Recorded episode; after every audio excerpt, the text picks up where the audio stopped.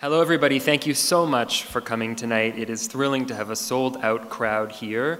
My name is Sean O'Neill. I'm the Associate Director of Adult Programming and Partnerships here at the AGO in the Department of Public Programming and Learning, where we foster creativity, learning, and dialogue through experiences like this with art and ideas. We present talks, special events, performances, camps, and studio art programs for over 250,000 people of all ages each year. We acknowledge that we are gathered here today on Mississauga territory, on land that has been home to the Anishinaabe, Haudenosaunee, and Wendat through time. Tonight's talk by the great Ross King, titled Mad Enchantment Claude Monet and the Painting of the Water Lilies, is held in conjunction with the landmark, spectacular, if you haven't seen it, Rush There exhibition, Mystical Landscapes, Masterpieces from Monet, Van Gogh, and more.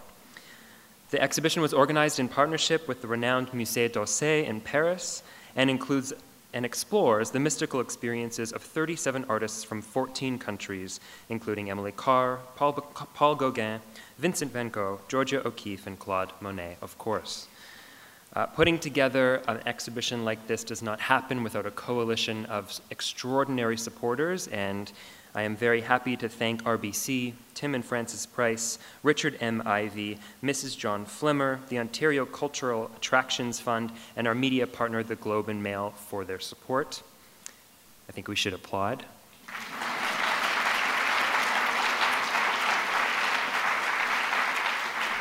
And I would also like to ex extend a special thanks tonight to Sheila Kay and the team at Penguin Random House Canada for their help uh, bringing Ross here for all of us to hear. Many of you know that he has a new book, which shares its title with tonight's talk, and Ross has graciously agreed to sign a few copies following the talk at the back. You can also purchase the book, it is for sale.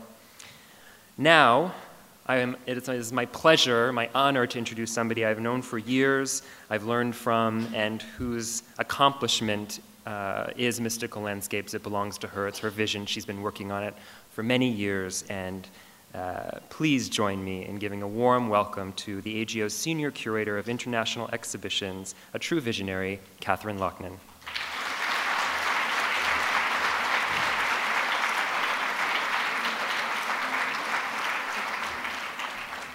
Good evening, everyone. It's my great pleasure tonight to introduce Ross King to you. Born in Canada, Ross lives in the village of Woodstock near Oxford, Lucky thing. He holds degrees from the universities of Regina, York, and University College London. After completing his postdoctoral research, Ross thought he'd follow a professorial career, but he began writing instead. A storyteller with a passionate interest in his subjects, an in depth knowledge of historical context and cultural geography, Ross King is perhaps the most popular writer of art history today.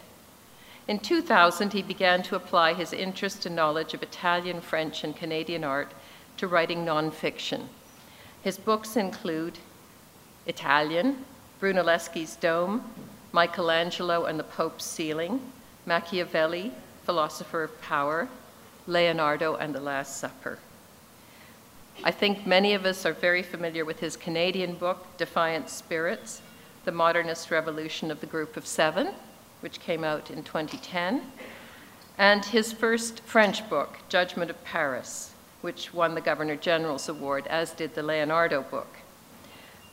This is his second French book, and it is, of course, entitled Mad Enchantment Claude Monet and the Painting of the Water Lilies. It is this newly released book that we're here to celebrate tonight. It's full of fascinating details and anecdotes which provide a window onto the conception and production of some of the most beloved paintings of the late 19th and early 20th century. Monet's water lilies at the Orangerie in Paris, which, as you may know, uh, is now part of the Musée d'Orsay, are a destination attraction for cult cultural pilgrims from all over the world who spend hours in contemplation of them. They are featured in mystical landscapes where they're considered in the context of Zen Buddhist practice. While reading Ross's book, I was struck by the difficulty that Monet encountered in capturing and conveying his vision, his sense of becoming one with his subject. And when he failed to do so, he would fly into rages in which he would attack and destroy the canvases. This makes Monet much more human and makes it possible to see the struggle, even the dark nights of the soul he went through, in creating these mystical views, which appear to be inspired by the flower sermon of the Buddha, in which the lotus was held aloft, signifying the journey from ignorance to enlightenment. Please join me in welcoming Ross King to the podium.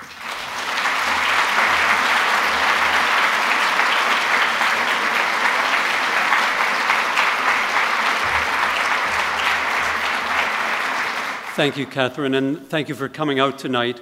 Um, and just let me reiterate what Sean said about the exhibition, which I was fortunate enough, enough to see this morning. Um, and I was, uh, I mean, it's a, a, wonderful tribute to what uh, Katharine has been doing for uh, so many years. And it was, it was gratifying for me to see uh, eight Monet paintings there. Um, he's a, a, very appropriate and conspicuous presence there um, because of the way his works inspire contemplation and meditation. Um, what I'm going to do then is talk. Can you see this? Ah, perfect. Um, I'm going to talk about some of this meditation and also, as Katharine said, some of the, uh, the wrestling and the fighting and the, and the temper tantrums and things like that that, that came out of it.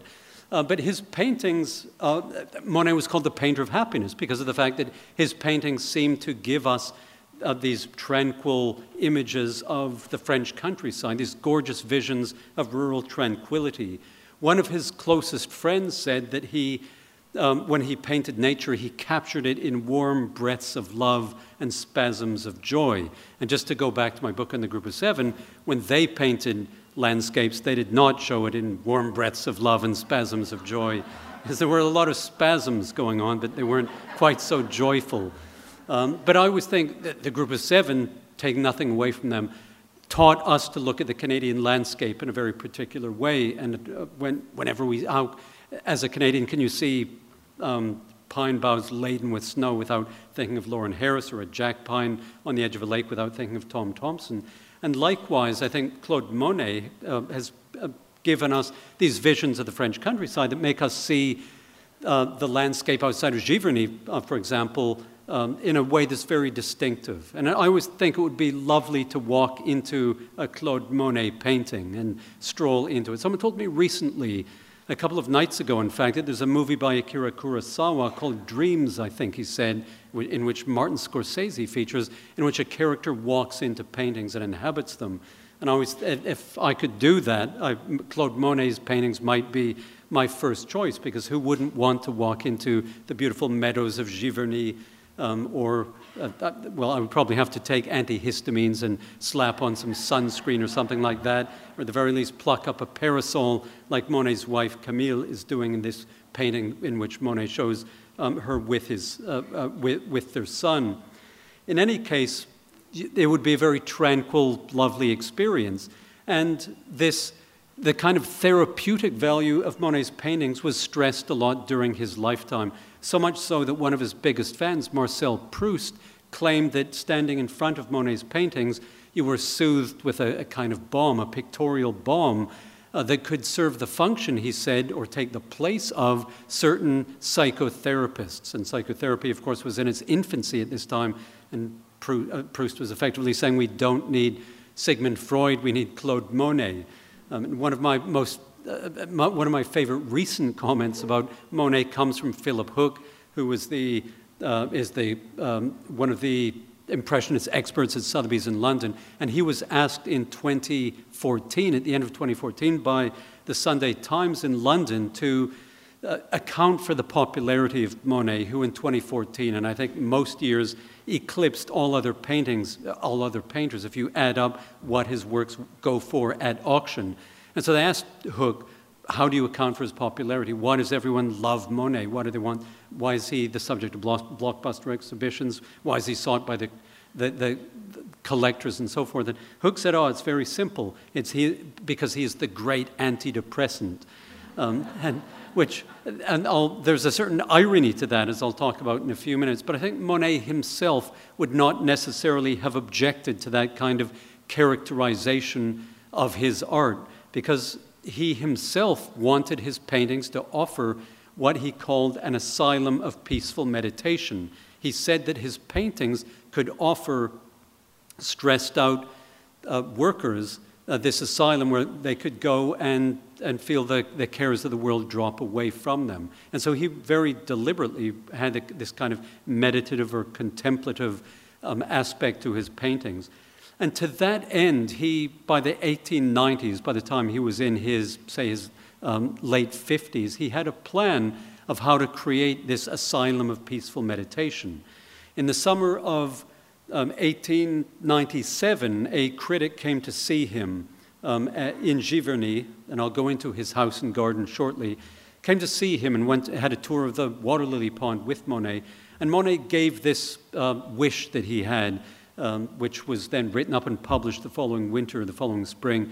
Uh, Monet said, Imagine a circular room, the lower walls covered with paintings a meter high, entirely filled with a plain of water scattered with these plants, transparent screen, sometimes green, sometimes mauve. So, what he wanted to do was to create this asylum of peaceful meditation in a room, a circular room. It had to be circular to give a kind of wraparound immersive experience because what he was trying to create or what he wanted to create is what we today would call an installation that would give spectators what we today would call an immersive experience.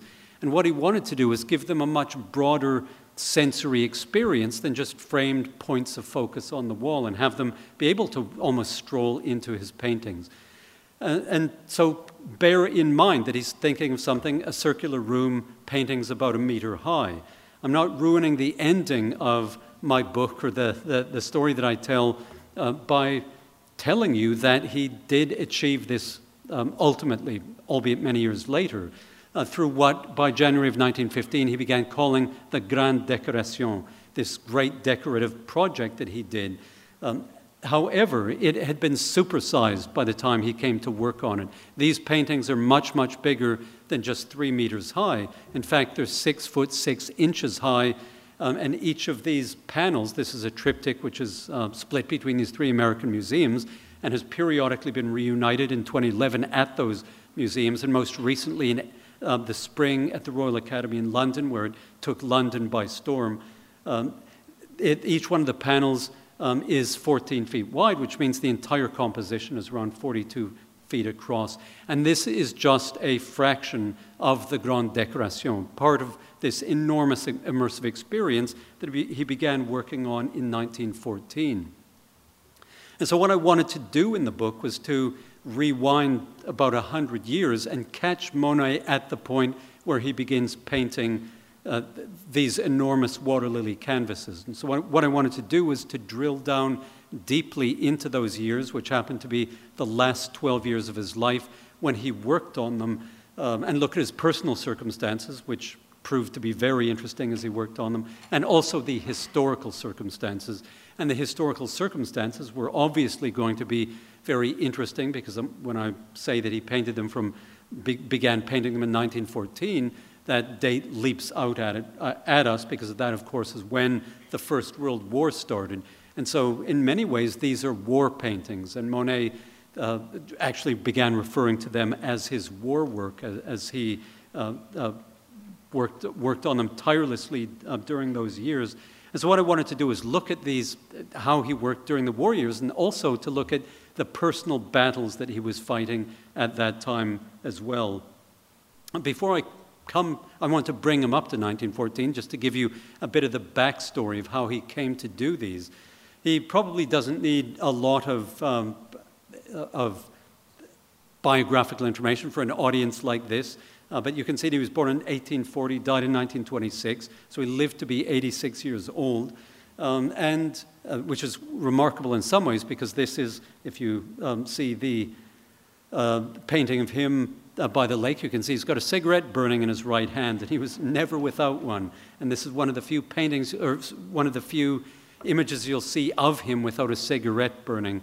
Um, he was an inveterate smoker. He loved smoking, um, and he smoked as he painted.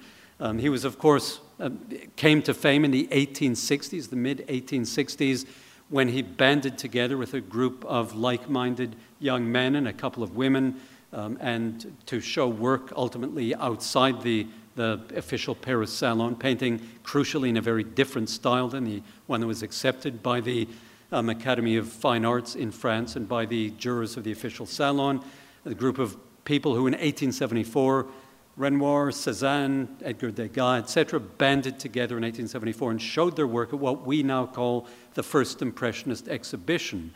And the term Impressionist, as you probably know, um, comes at least in part, not exclusively from, but at least in part from the painting that you see up here, Impression Sunrise, which he'd done in 1872 and which he put on show in this 1874 exhibition. They originally called themselves the Society of Independent Painters, which doesn't even sound catchy in French, and so the term Impressionism caught on. And it, by the way, if you want to know more about this particular period, in the life of Monet and when he was a struggling artist with um, his young painting friends. I modestly refer you to The Judgment of Paris, which I published 10 years ago, and is, is, which is about this moment in French art or in world art, the 1860s and the 1870s, and which I'm now calling the prequel to Mad Enchantment, which is the end of the story and the, uh, effectively the final statement of Impressionism.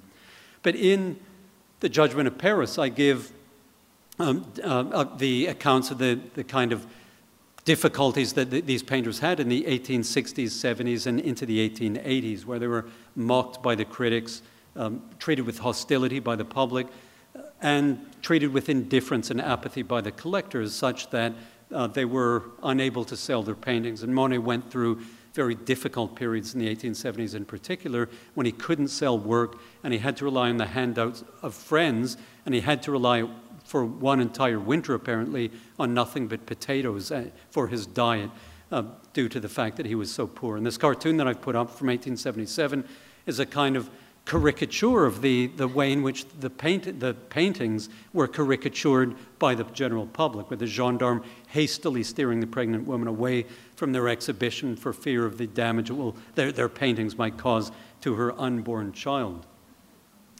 But what I'll ask you to do tonight is banish from your mind everything that you read in Judgment of Paris, if you read it, or everything that you've heard about the, these poor struggling artists. Because Claude Monet, by the end of his life, in fact, for this, really much of the second half of his life, was not a struggling painter. And in fact, he was fabulously successful.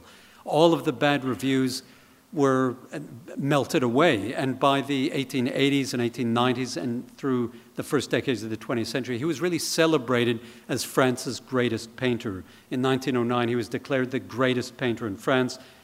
the novelist Remy de Gourmont declared him uh, the, perhaps the greatest painter who has ever lived. And Paul Cézanne uh, said that he was simply the best. And I think of all the encomia that Monet had, that's the one that probably meant the most to him due to the fact that he believed that Cézanne was the world's greatest painter. Um, and in fact, he had 14 Cézanne paintings. He was one of the few people who bought Cézanne paintings before Cézanne died. He had 14 of them, which some of, some of them were in his bedroom. And when his work wasn't going well, his wife would discreetly drape uh, the Cézanne so Monet didn't have these images of perfection reproving him from the walls above his bed, etc. And sadly for Cézanne, he passed, he died in 1906, and most of his fame, virtually all of his fame, and the purchasing of, uh, of his paintings was posthumous. Monet, luckily, lived long enough that he enjoyed not only the critical acclaim of his peers, but also the financial benefits that went with being the most famous painter in France, and in fact, by the 20th century, the most famous painter in the world, especially due to the fact that by the late 1880s and through the 1890s and into the 20th century, he'd been discovered by Gilded Age America. Every tycoon on Fifth Avenue or Newport, Rhode Island or Chicago, like uh, Bertha Palmer, had to have a collection of Monet paintings. Um, and so, for example, in, this is a, a headline from uh, 1907, and one of the things that Mrs. Potter Palmer spent her fortune on was Monet paintings. In 1891, she went to Paris on a Monet buying spree and bought 25 of his works. And ultimately, she, one of which, incidentally, is in the show. Uh, the haystack, the snowy haystack, which is now in the Art Institute of Chicago, um, is uh, it, uh, in mystic, the Mystical Landscape Show. Ultimately, she bought 90 Monet paintings. In fact, she was the wealthiest woman in Chicago by far, and she discovered she could get even wealthier by dealing in Monet paintings. And so she would buy his paintings and then sell them to her friends. And so ultimately, she had um, more than 90 of them, which she decorated, used to decorate this um, enormous mansion that she had um, on Lake Michigan. And she was not alone by any means. She didn't even have the largest Monet collection in America. That was held by a man in New York, James F. Sutton, who was president of the American Art Association. He had around 100 paintings. And so uh, Monet had all of these fans in America buying his work, paying large sums for them, such that the, in France they began to worry that, uh, some of the critics began to worry that the rapacity of the Yankees was going to denude France of all of the best Monet paintings. And in fact, that was never going to happen because of the fact that Monet was a painting machine and he was always going to be able to requite everyone's appetite for his paintings um, and paint enough for everyone in America, in England, um, in France, and so forth. But he himself did have somewhat mixed feelings about his paintings going to America and into American hands because he does conform to the perhaps unfortunate cliche or stereotype of the Gallic snob who looks down on American culture. I mean, he, there was an American painting colony in Giverny, really from the 1880s, around the time that he moved there, and he held himself very much aloof from it. Um, and all, he, the aloofness had to vanish when his stepdaughter married an American painter, and ultimately he had American in laws with whom he got on very well, and he was very proud of his American step grandson. Uh, but he did, uh, I think, look down on American culture. Um, and in 1920, when Sutton's paintings were sold after World War I, after Sutton's death, um, and sold for record prices, Monet's friends reported to him the vast sums that people were opening their were paying opening their checkbooks books for in New York City. And Monet said this merely proves the stupidity of the American public. And so he was some, some he was biting the hand that fed him in some ways. Although I should point out that he never failed to cash any of the checks that ca- came his way because he was very happy to take American money. Because, of course, it allowed him to live in the style to which I think we would all like to be accustomed. He moved to, this is his house and garden in Giverny, uh, to the northwest of Paris in the Seine Valley. Um, he moved there originally in 1883. Uh, he um, uh, was renting at that time because he'd not yet made it big, but the Monet gold rush started soon after that.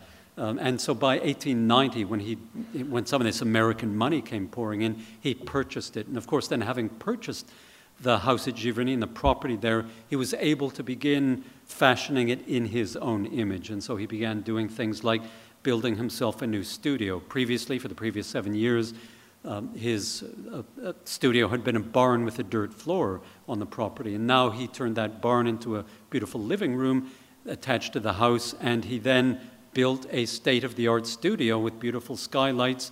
Uh, it was constructed by a very famous uh, Beaux Arts architect named Louis Bonnier. Um, and beneath it, Bonnier built a garage for Monet's automobiles. You might not think of Monet as a, a, a car nut, but he, he was passionate about automobiles, and he had a collection of cars uh, that in 1912 was worth 32,000 francs. And then just to put that um, into perspective, it would have taken a, a, a, the, uh, the average wage for labor in Paris 1912 was 1,000 francs a year, so it would have taken 30, the wages of 32 men to buy Monet's car collection. And he loved, he never learned to drive, but he loved being driven very, very quickly through the countryside. And he got the first speeding ticket in Giverny in 1904, after which the mayor brought in a regulation that you could not have a horse going, uh, or could not take a car faster than a horse at a brisk trot. And so Monet had to watch the speedometer um, as he drove. But of course, he had other luxuries, other things that he spent his money on. Um, first and foremost, the garden. Um, he uh, began uh, creating it in the 1890s after he purchased it. He took out the orchard because this had been a cider press with apple trees in it, and he completely transformed it, putting in flowers, not only the geraniums that you see here, but also the rose bowers that ran down a, a grand allée from the, the, the kitchen. The kitchen, incidentally, in the house where he got it was said the best food in France. He had a personal chef who did all, all of his cooking for him, um, a woman named Marguerite And you, if you were lucky enough to be invited to Monet, um, dinner, chez, dinner chez Monet was the, one of the most coveted dinner, one of the most coveted invitations in France for many years. If you were lucky enough to get one, you'd be served by a butler wearing white gloves, and you would eat all of this wonderful food. And then afterwards, you would get a tour of the garden, um, and uh, not just the garden that we see behind the immediately behind the house, but also, of course, the water garden which he began constructing in 1893, um, and, and, and, on which he spent vast sums of money. Even, he spent even more money on the garden than he did on his cars. Uh, he spent 40,000 francs a year on his garden. Um, and he, he spent 10 years getting it into shape. Um, and once it was more or less finished in 1903, he began painting it. Um, and once he began painting it, he painted almost nothing else. He lived for 23 more years and painted almost nothing. He stopped, effectively stopped traveling. Previously, in the, the 1880s and 1890s, you may know, he traveled quite far and wide across France. He went down to the south of France with Renoir. He frequently went to the, the, Normandy coast. He went to Belle Ile in Brittany. Um, he um, uh, went to central France and into the Massif Central and did his paintings of the Creuse Valley. But once he had his water garden, he, it was difficult to get him to budge from it, and he painted it incessantly. Um, the first campaign lasted about five years, from 1903 to 1908, at the end of which, in 1909, he put 48 of these works on show, unveiling his water garden and also his new of painting, uh, uh, un- unveiling it for the public to enormous acclaim and great uh, popularity. It went uh, on show at the Galerie Durand Ruel in Paris um, in May and June of 1909. and It was a sensation. It was to that point in the 20th century the most successful exhibition, the most popular exhibition um, uh, uh, that had been held. And it got reviews such as this one from the Gazette de Beaux Arts, uh, where the, the critic said, For as long as mankind has been around and for as long as artists have painted, no one has ever painted better than this which has to be as good as a review um, could ever possibly be. And it was really typical of the way in which the critics and the public responded to his works. Um, and uh, so popular was it that by the time it closed in June of 1909, five separate newspapers had begun a campaign independently of one another to save at least some of these 48 works for the nation and have them kept together. The philosophy being, of course, that all of these works spoke to each other. They needed to be seen in tandem, in sequence, together, preferably in this round room that Monet had been dreaming about for, by this time, almost a dozen years. And so the newspapers launched the campaign. Monet would have been very happy had it succeeded, but he was a victim of his own success.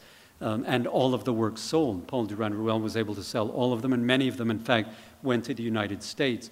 And so Monet, at this high point of his career, and this really was the most successful exhibition he had ever had, even at this high point of his career, he was balked in really the one thing that remained to him, which was to have this installation, this permanent installation where people would be able to see this radiant series of waterscapes that he put on show.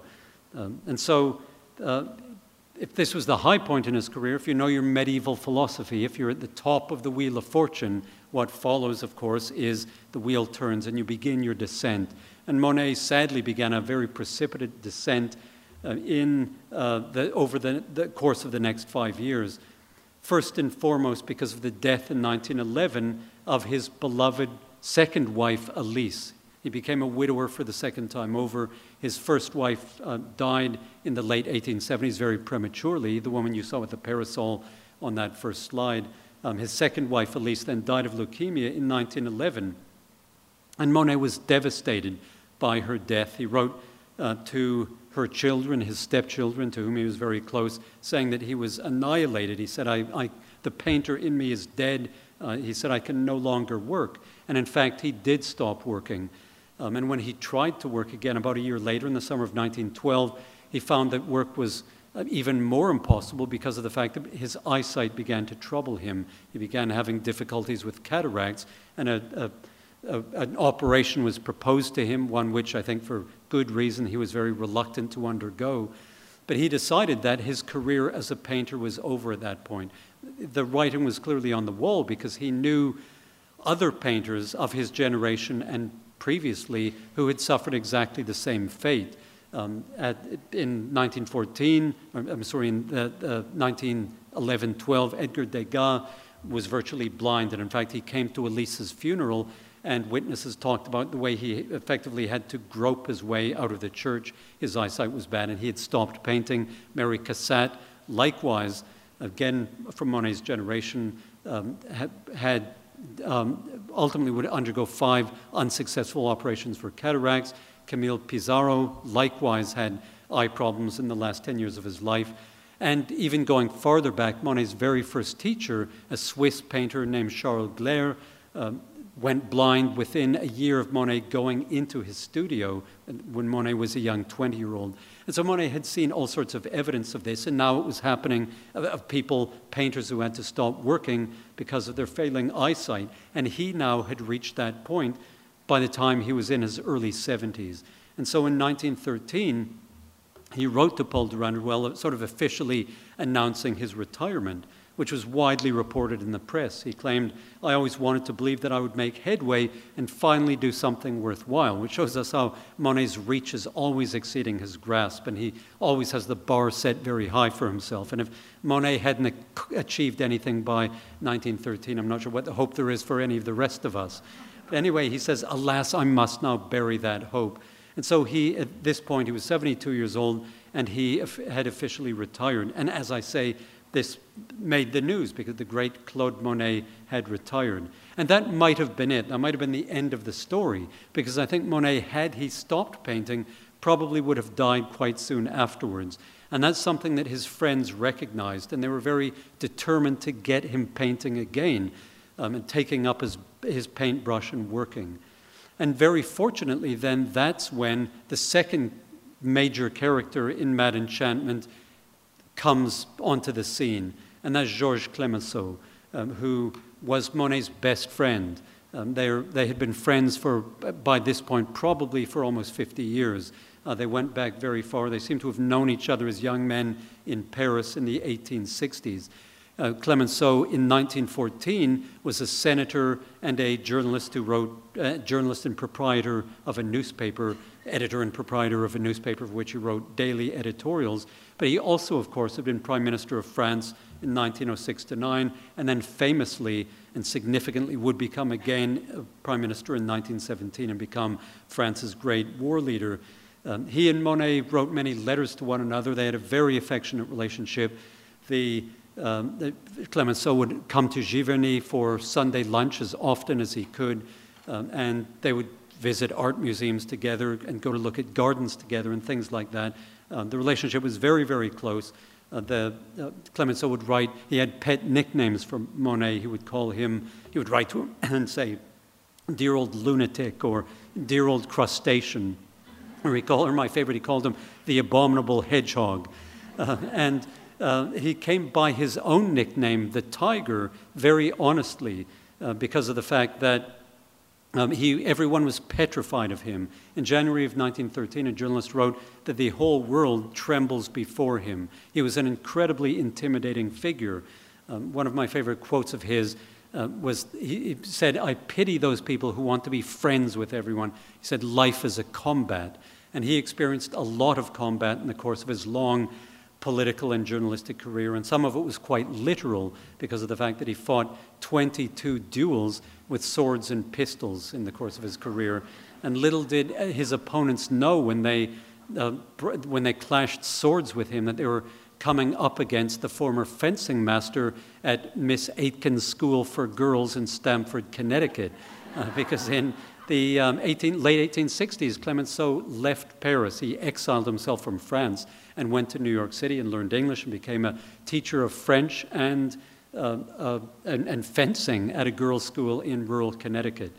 Um, and so he was an absolutely fascinating figure. I um, knew a lot about Monet before I began writing this. I knew less about Clemenceau, uh, but I, he was an incredibly compelling figure, and I think extremely admirable. He was an absolutely unstoppable force of nature.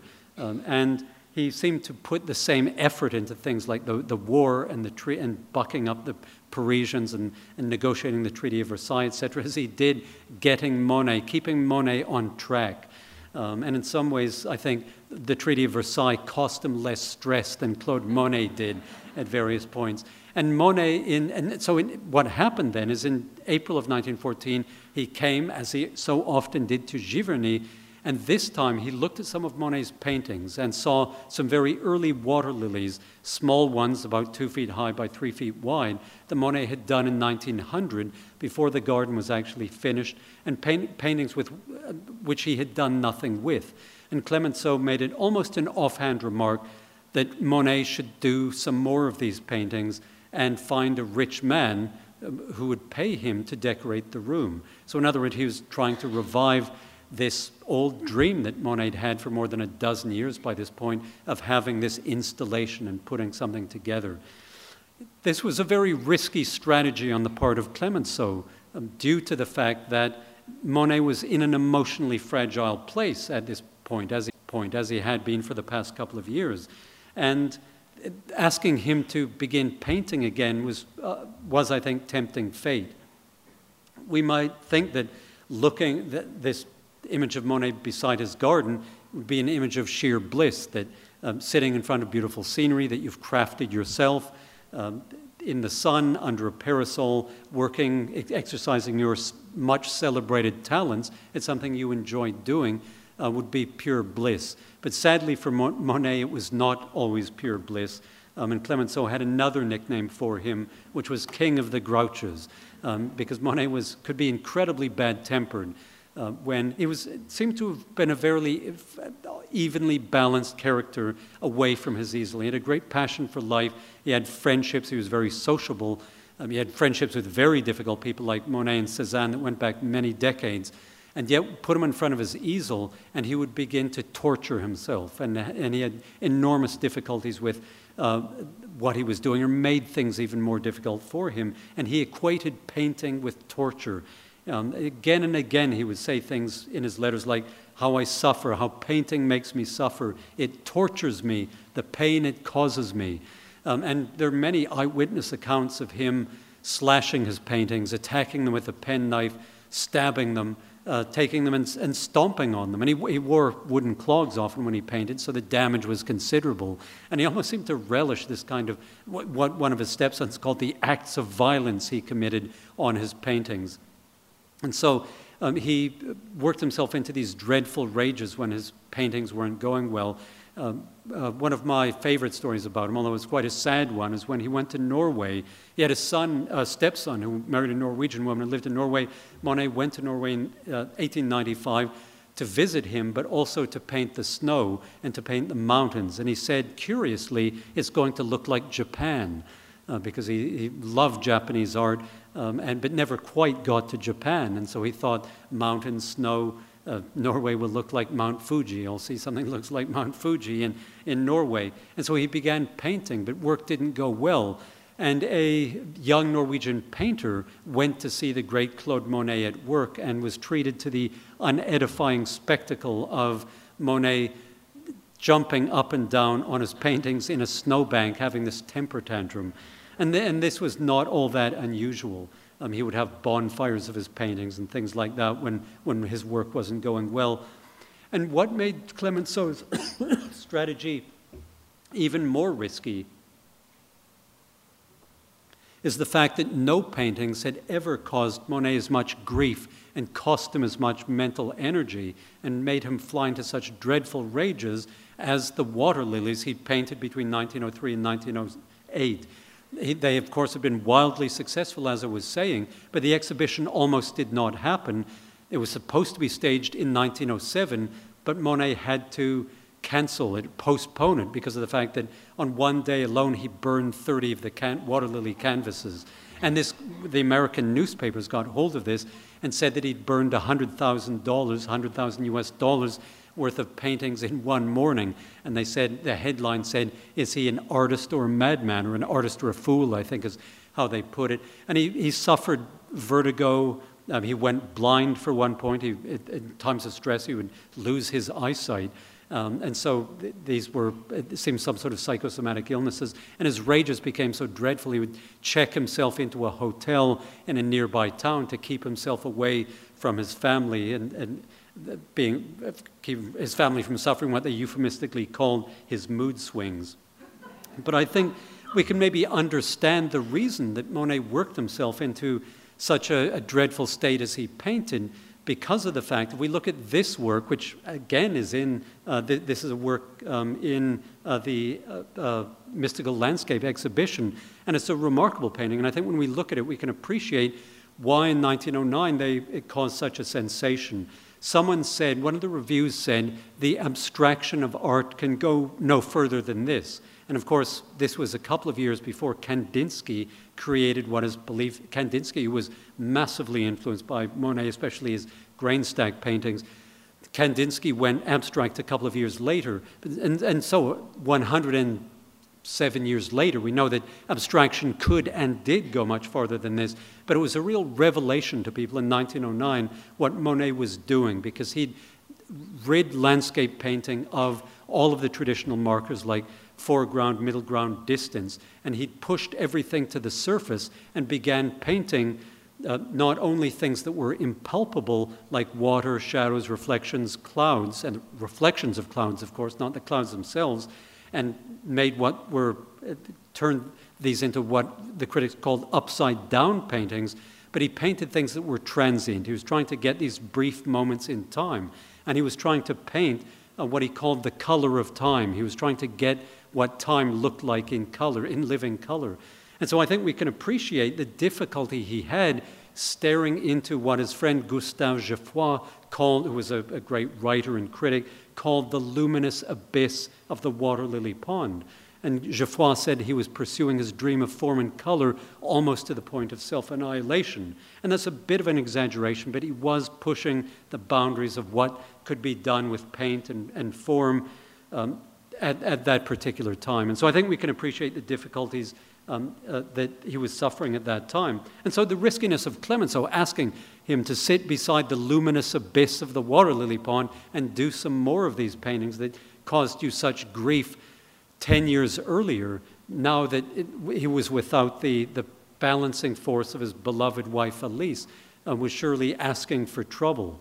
Uh, but Monet seems to have had no qualms about getting back to work. The time was right for him to begin working again. And in the book, I discuss, I don't have time tonight, but I discuss one of the things that made him able to work at that time, and that was the movement back into his house of his stepdaughter slash daughter in law, uh, Blanche, who was married to, she was a stepdaughter who was married to his son. Um, his son died in 1914, which was a, an occasion of great grief to Monet when he died in February 1914, but the, uh, the, Blanche then moved into the house to take care of Monet and really, in some ways, take the role um, of her mother as his sort of helpmate and someone who supported him. And so she played a big part in him starting to paint again along with Clemenceau. And I discuss much of that in the book. In any case, by um, June of 1914, it made the newspapers that Monet was back at work.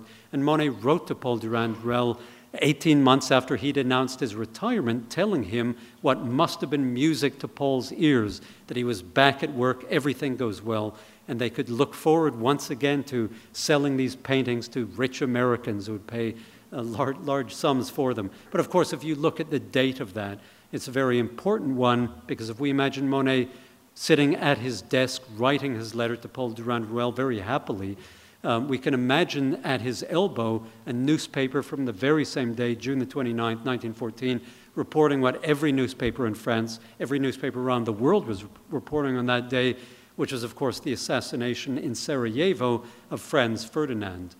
And no one knew in June, no one knew in the summer of 1914 exactly what was going to happen, and no one knew it was going to be as horrific as it was. But of course, the war did come, and it came very catastrophically by August um, and uh, September of 1914.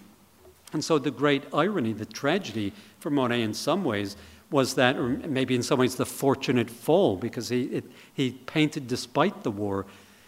He, but he got his, his will and his desire and his capability to paint back at exactly the same time that Europe descended into the maelstrom and, and fell into this terrible war. And the war came to overshadow, dominate, and define his work on the water lilies, such that, as I was saying, he referred to them as his war work. Um, the war came very close to uh, Giverny. He, fortunately, was northwest of Paris, not to the east of Paris, and so he um, was able to. Um, uh, Giverny was not invaded, not taken over by the Germans, but there were a couple of moments where it looked as if Paris would fall. Initially, in the summer of, uh, in August of 1914, before the Battle of the Marne uh, saved Paris in September of 1914. But on uh, September the 1st, 1914, Monet wrote this letter saying that he would stay in Giverny regardless of what happened. He said, If those barbarians wish to kill me, I shall die among my canvases in front of my life's work.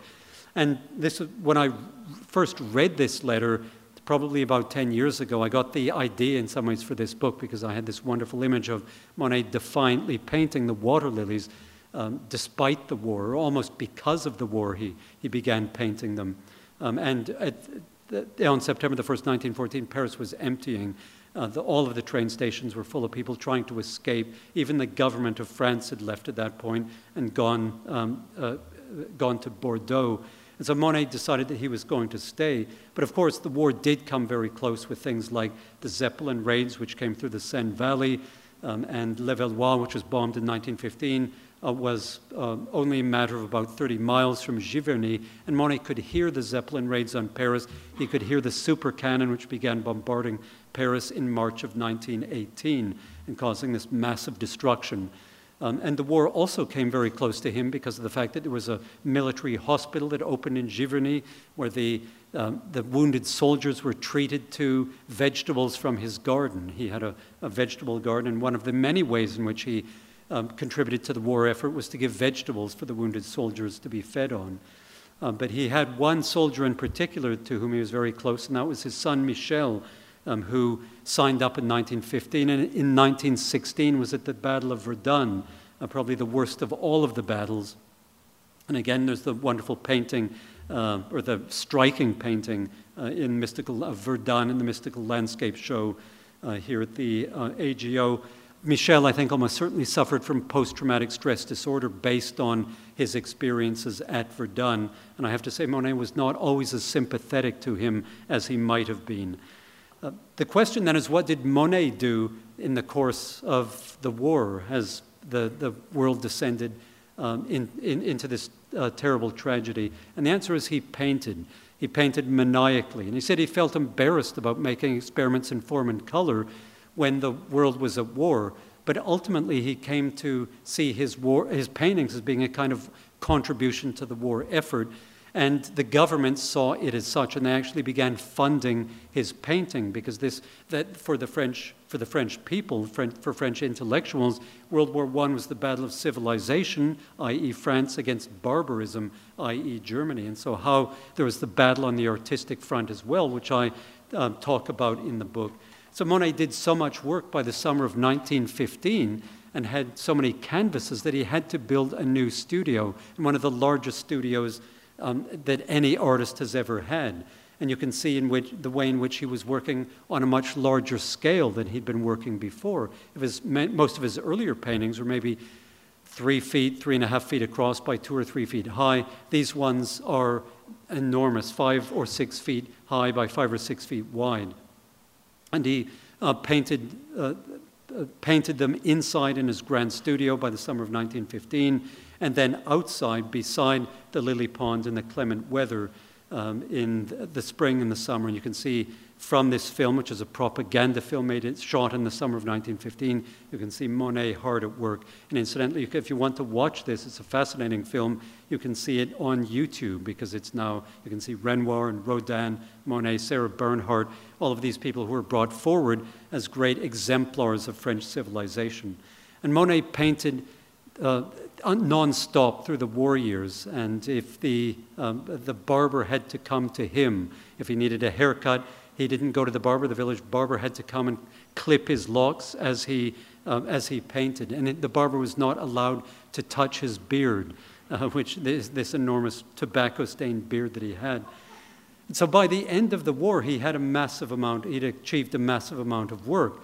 Um, first of all, what he called his great studies, these works that you saw in that film Ceux de or those from our home, or those among us, uh, that he painted beside the pond, which are, as I was saying, five or six feet high by the same amount wide. And he painted about 60 of those, and the real showstoppers. Any museum that's lucky enough to have one of them really makes a big show of it. And it's, they're paintings that, as curators say, can hold a wall. Um, but they were only, they weren't even the half of it because they were mere studies for what was coming after. And that, of course, was the Grande Décoration itself. He began using this term, as I said, by January of 1915. And so, as early as that point in the war, when people realized, in fact, the war is not going to be over by Christmas 1914, Monet began thinking big, having this enormous decorative project that he was going to be working on. And these are the massive water lily compositions, all of which are six foot six inches high by like the one in Carnegie, almost 20 feet wide, or like the one at the Museum of Modern Art in New York, over 40 feet wide, or the Agapanthus triptych in the Midwestern Museums, likewise over 40 feet wide. And Monet painted, it's known for a fact, 42 of these, of which 41 still exist. One was destroyed in a fire, but he may have painted as many as a dozen more. So he painted over 50 of these massive compositions. So he had yards and yards and yards of canvas. Um, and the question then was what was he going to do with it? What was the, going to be the role of it, especially during wartime, because there was going to be no state money available for doing something like this, and there could be no private collector at this point either who would be able to purchase it. So the question is, what did he have planned for it?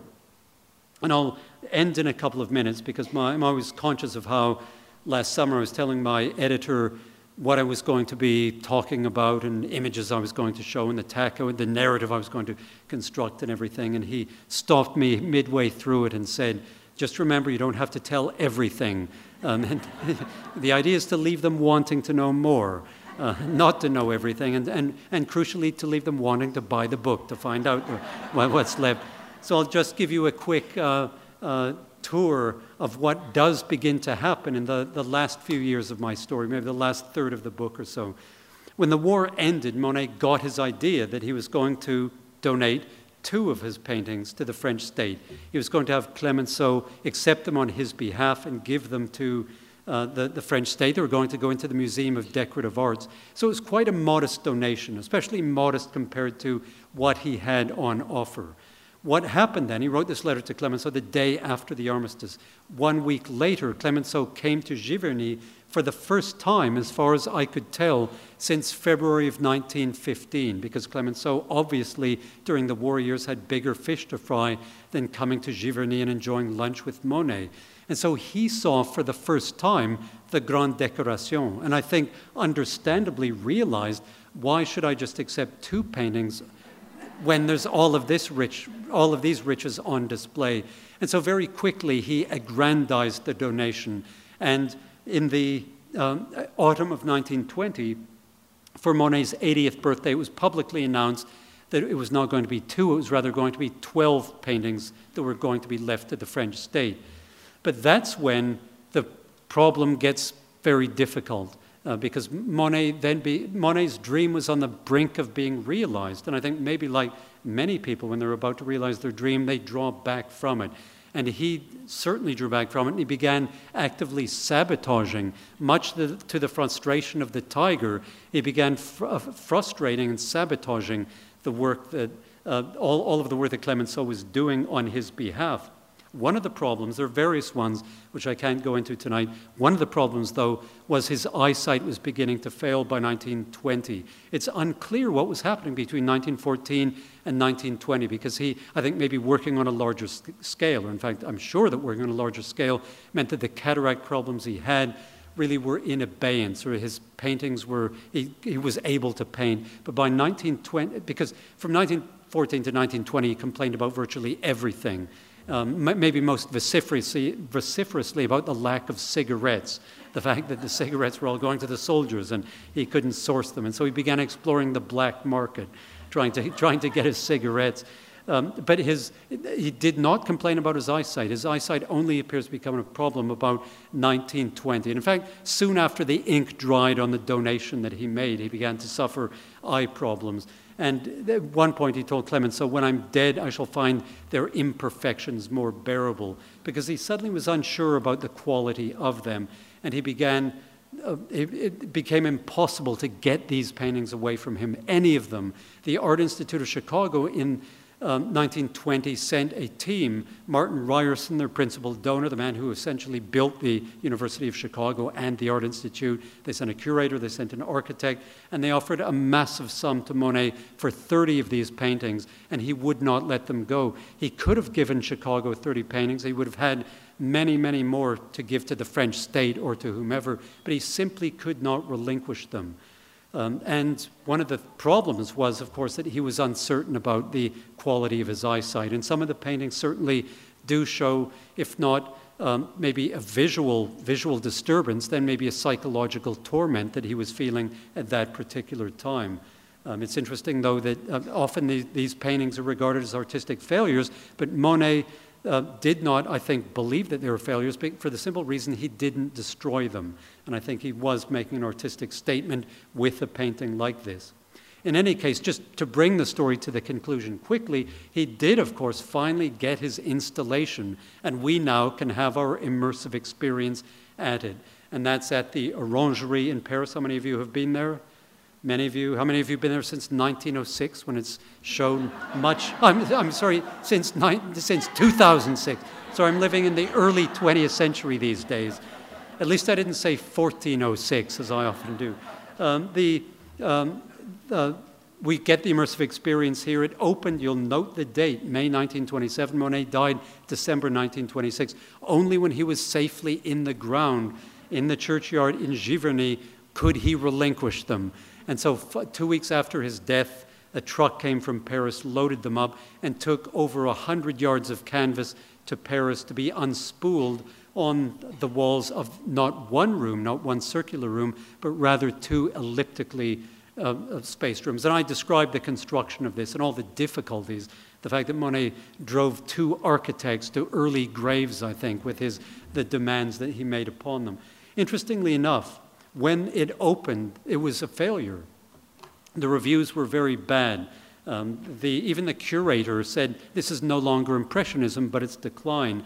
And it was often commented on that it was the work of an old man. He'd had poor eyesight at that time. He'd committed artistic suicide, one critic said, and it was regarded as the truly pitiful crowning of his career.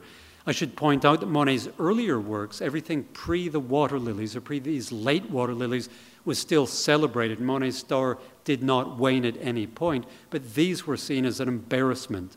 However, all you have to do is wait a generation or so, and opinions change.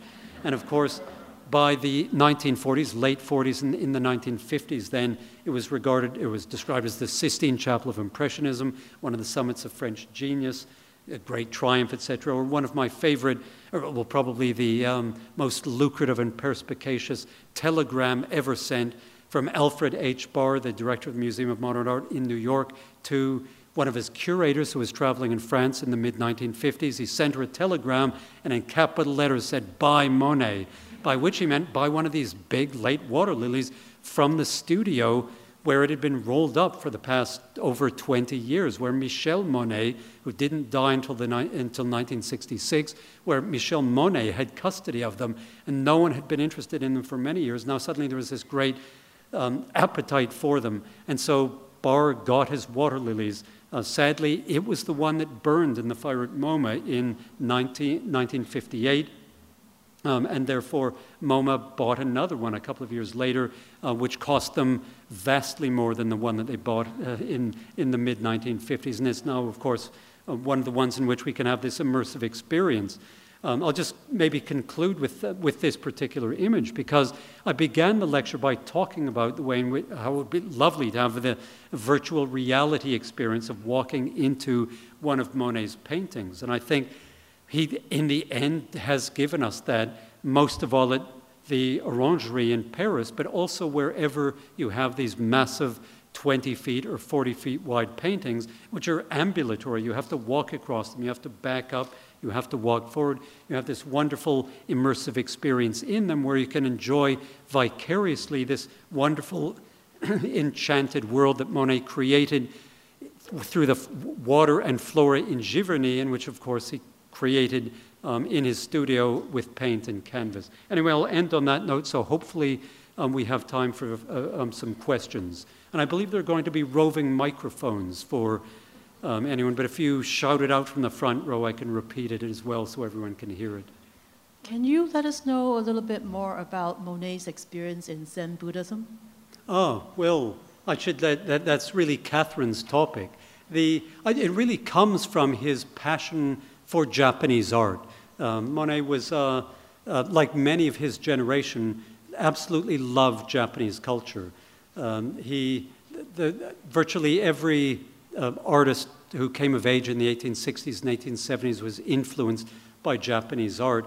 And uh, Monet said, if you want to compare me to anyone, compare me to the old Japanese, by which he meant uh, the, the, painters like Hokusai and Hiroshige, who, um, who he called Japanese Impressionists. And in the book, I discuss what the Impressionists in general, and Monet in particular, took away from them uh, in terms of composition.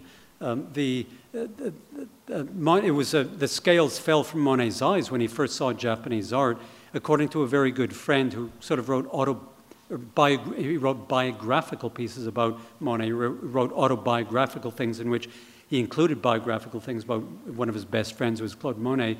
The story is that he was in, um, in 1871, he was in Holland um, buying probably pipe tobacco or cigarette tobacco um, in a, a, shop, and the, uh, the spice merchant wrapped it up in a what turned out to be a Japanese woodblock print. Monet got back to his apartment or his hotel.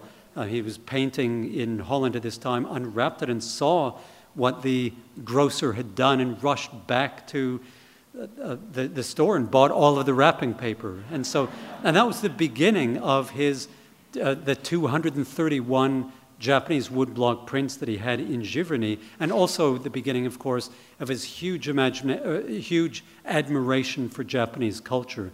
And I said that he often looked askance at Americans, um, and if an American came to see him, he or she might or might not get past the front door. Uh, but if a, a Japanese uh, painter, especially, always would, uh, many visitors would come to see Monet and talk about how in the garden there were Japanese visitors whom Monet was entertaining. Clemenceau also, as I described, had, was great friends with a number of Japanese dignitaries, many of which he, or some of which he dealt with um, at the Treaty of Versailles. And so he would have send his chauffeured limousine uh, to ferry these people to, uh, to Giverny to have lunch with Monet. And so the relationship was very close.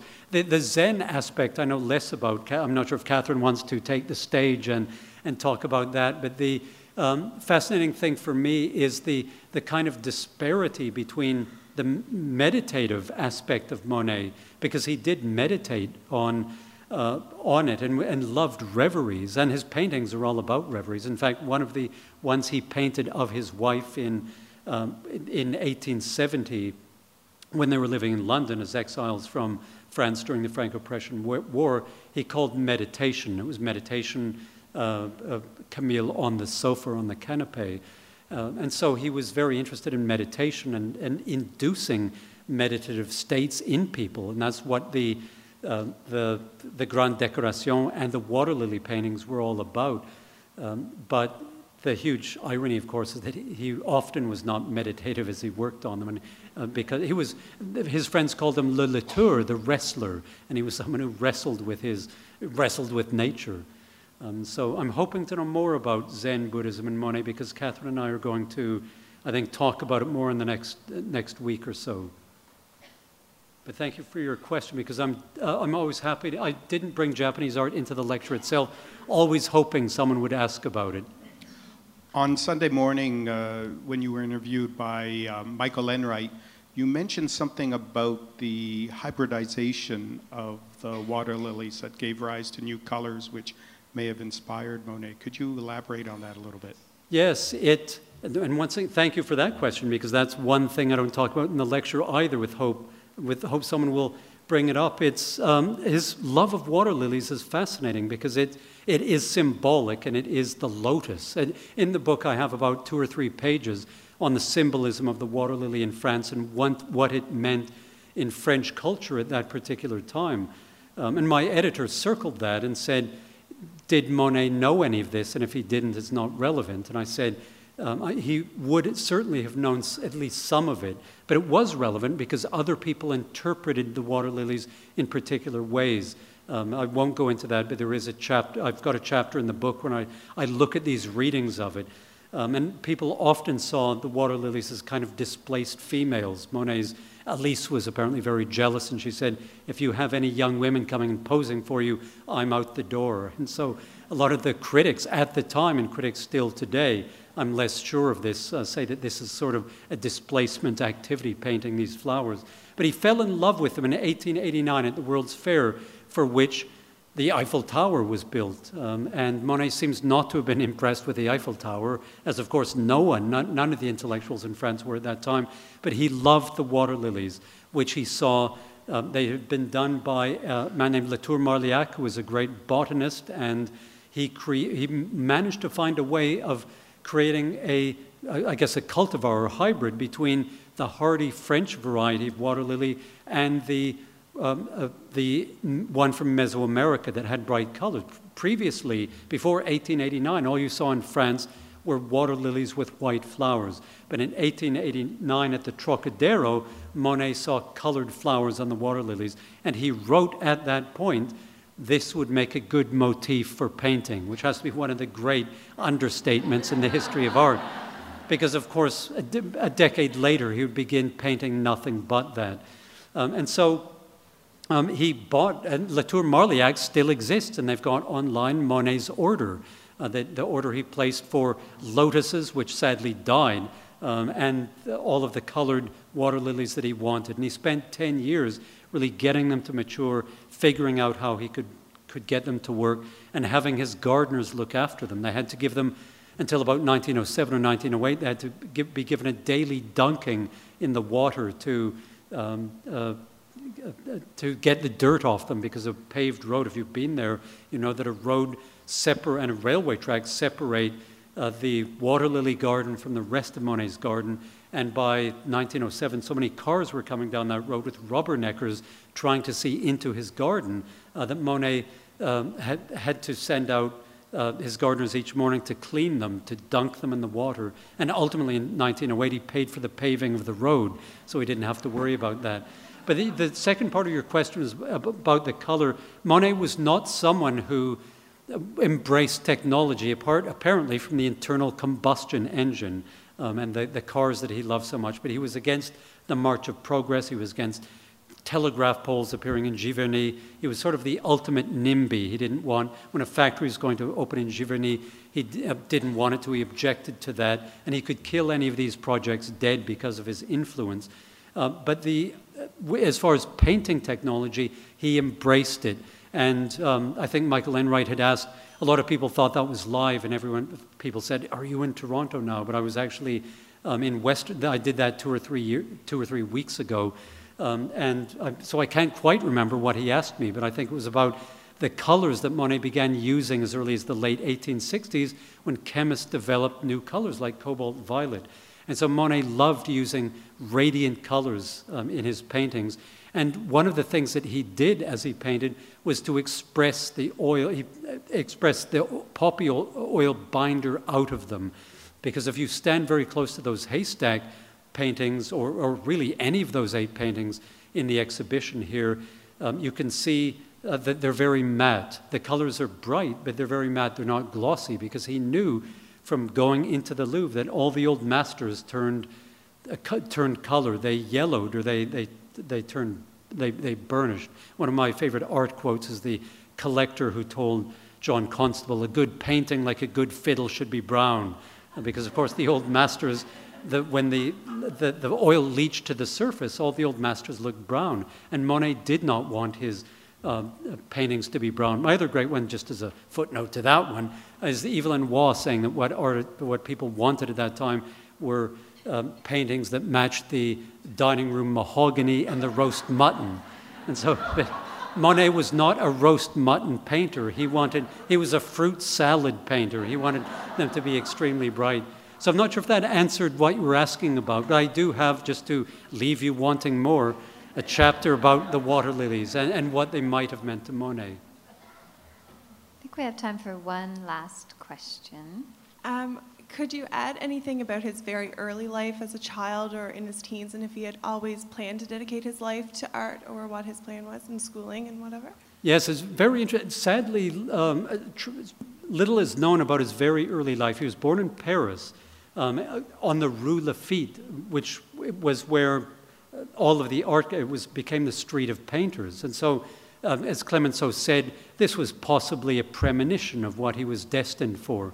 Uh, but when he was about four or five years old, his family moved to the Normandy coast, and that's really where he grew up, where he lived from about 1845 until he went at the age of 19 in 1859 to study in Paris.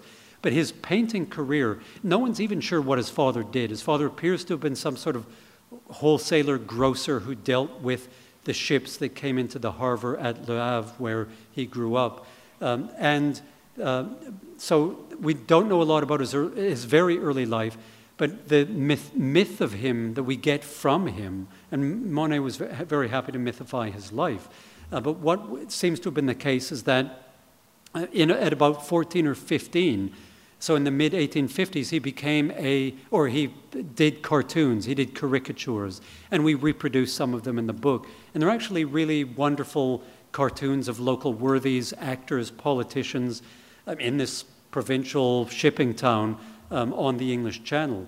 And the story goes that one of the local painters, a man named Eugène Boudin, uh, saw them, who was a great landscape painter, in fact, a great sea painter, great seascape painter um, saw them in the window and asked the stationer who was just uh, showing them um, to introduce him to who, who, who, this Oscar Monet, because he was known as Oscar at that point, to introduce him to young Oscar.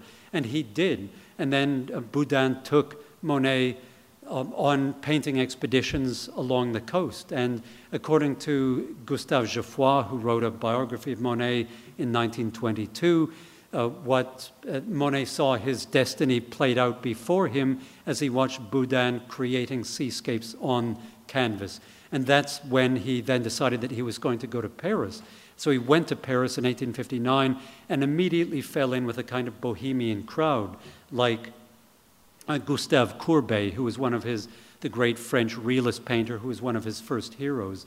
Um, and so he sort of lived a, a, a left bank life wearing corduroy and, and smoking and drinking and hanging out with artists. And uh, just uh, maybe a, footnote, just uh, maybe the last thing I'll say about Monet that's underrated is Monet the intellectual, because we usually associate him, I think, for good reason with painters. And we maybe would naturally assume that his best friends were the Impressionists. But in fact, the Impressionists were very split in terms of personalities and in terms of politics and things like that. He was very good friends with Cézanne and even more especially with Renoir. Um, but with Degas, he fell out for many years. Uh, in fact, more than painters, he was friends with writers. Um, Clemenceau was a writer, a writer, intellectual in his own right, besides a politician. But his uh, other two best friends were Octave Mirbeau, who is a great writer. In fact, I've written a little piece for the Globe and Mail about Mirbeau, which I think is coming out next week, um, and Gustave Geoffroy, who I've quoted a couple of times tonight. And Monet had a great library of books, which I tried to reconstruct.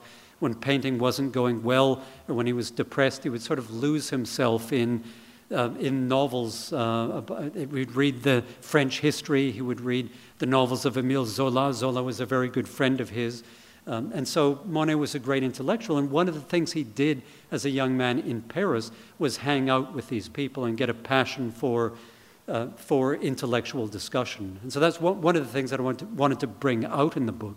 And so when my editor said, Did he know anything about water lilies and the mythology and the symbolism of them? That was sort of the, the shield I held up in order to defend these, these passages that I was very proud of having researched and written and managed to keep in the book right. Thank you once again for that fantastic. Thank, thanks very much.